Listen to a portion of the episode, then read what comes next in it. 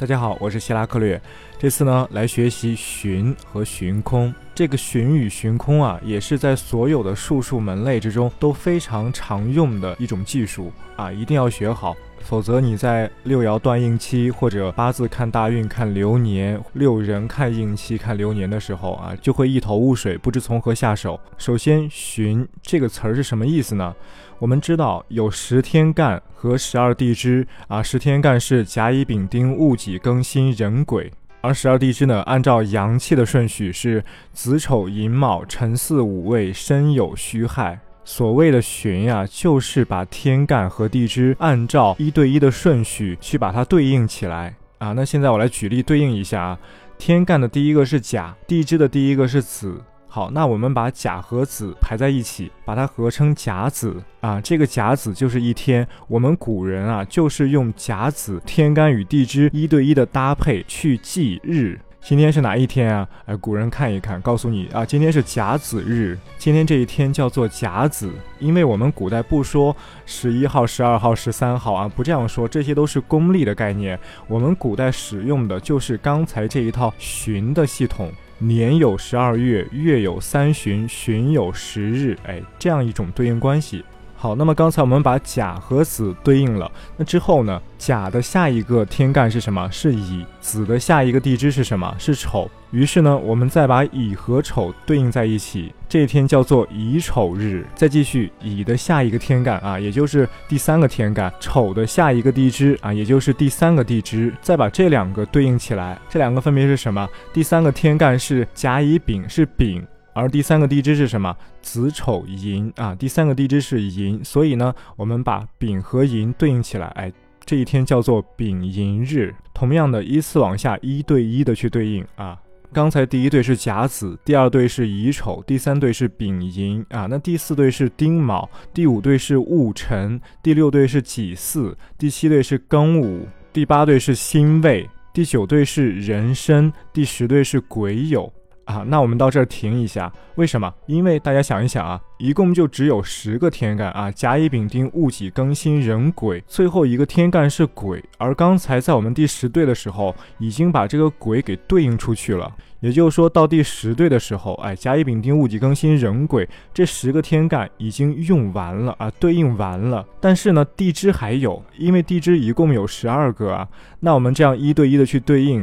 到第十对的时候，第十对我们对应的那个地支是酉，在酉后面还有两个地支没有对应，哎，他们还在等着去对应，因为一共有十二个地支嘛，那一共有十个天干，那十个天干和十二个地支这样一对一的去对应，那肯定这十二个地支会留下两个，哎，找不到对应，因为十个天干已经对应完了嘛。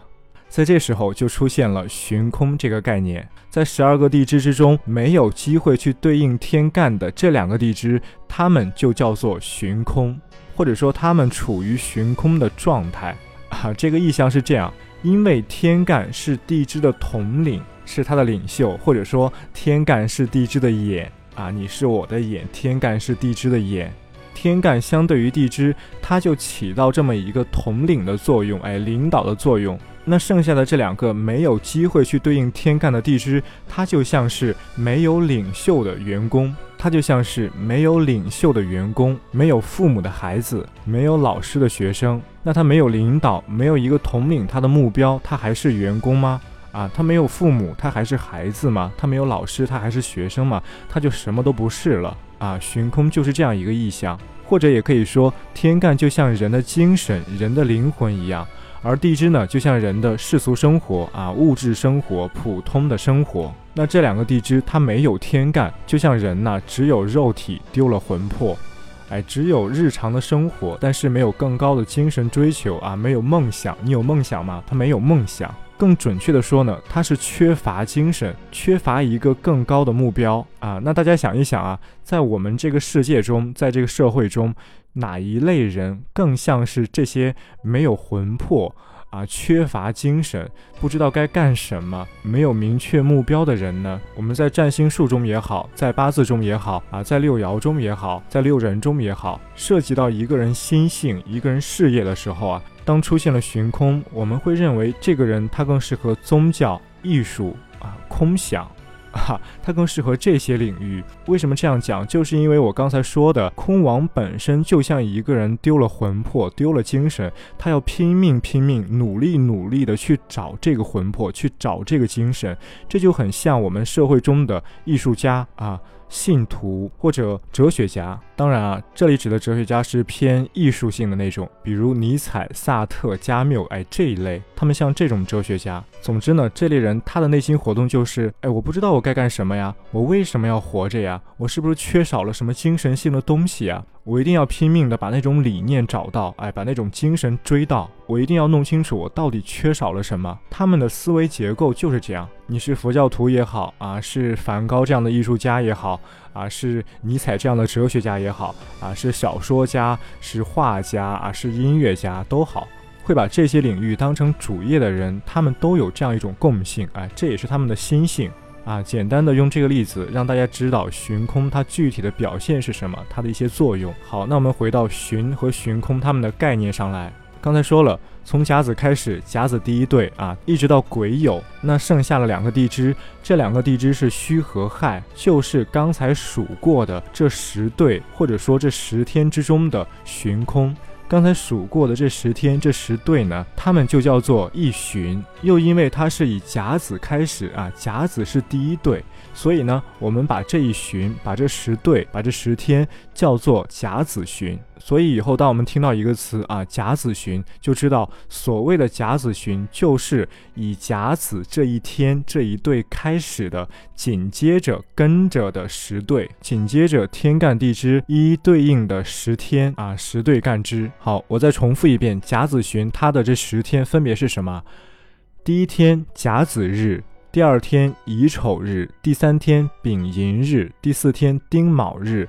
第五天戊辰日，第六天己巳日，第七天庚午日，第八天辛未日，第九天壬申日，第十天癸酉日。啊，上述这十天就是甲子旬所拥有的十天。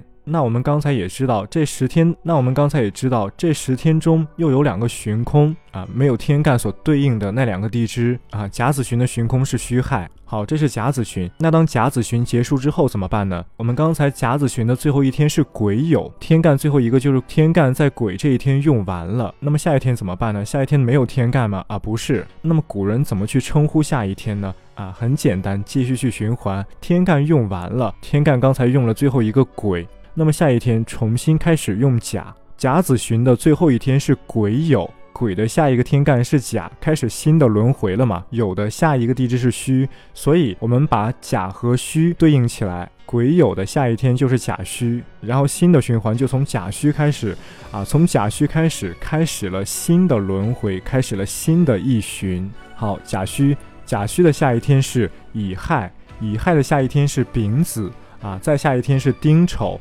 啊，接着戊寅、己卯、庚辰、辛巳、壬午、癸未，到癸未这一天，天干又用完了，所以呢，新的轮回到癸未这一天又结束了啊。刚才从甲戌开始到癸未结束的，哎，这十天它就叫做甲戌旬，因为这十天是从甲戌开始的，哎，所以它叫做甲戌旬。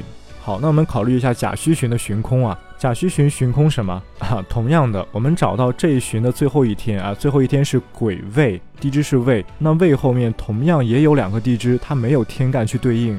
未后面的这两个地支是申和酉，所以呢，在甲戌旬申酉空 啊，就是这样。那甲戌旬又说完了，那继续去数怎么办呢？还是啊，天干用完了啊，再从甲开始。甲戌旬的最后一天是癸未，那下一天就应当是甲申，啊，在这里就开始了甲申旬啊。同样的，从甲申开始啊，一一对应往后数，又会数到癸，哎，它的天干又会用完。那么从甲申到天干用完的那一天。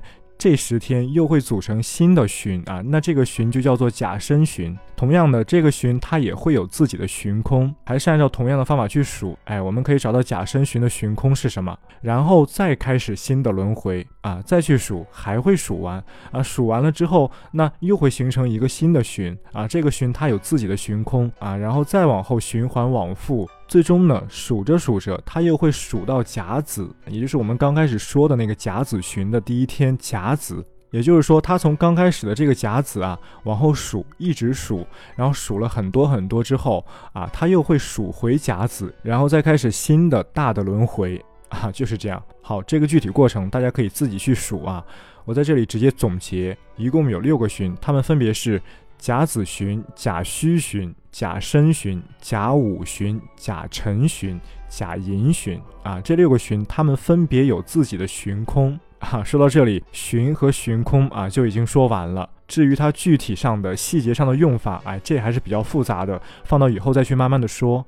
好，大家现在可以看一看自己的八字啊，看自己出生在哪一天啊，这一天属于哪一旬，然后呢，这一旬它的旬空是什么？哎，再看自己的八字，八个字中有没有这个旬空的地支 啊，可以看一看。好，今天说到这儿，明天再见。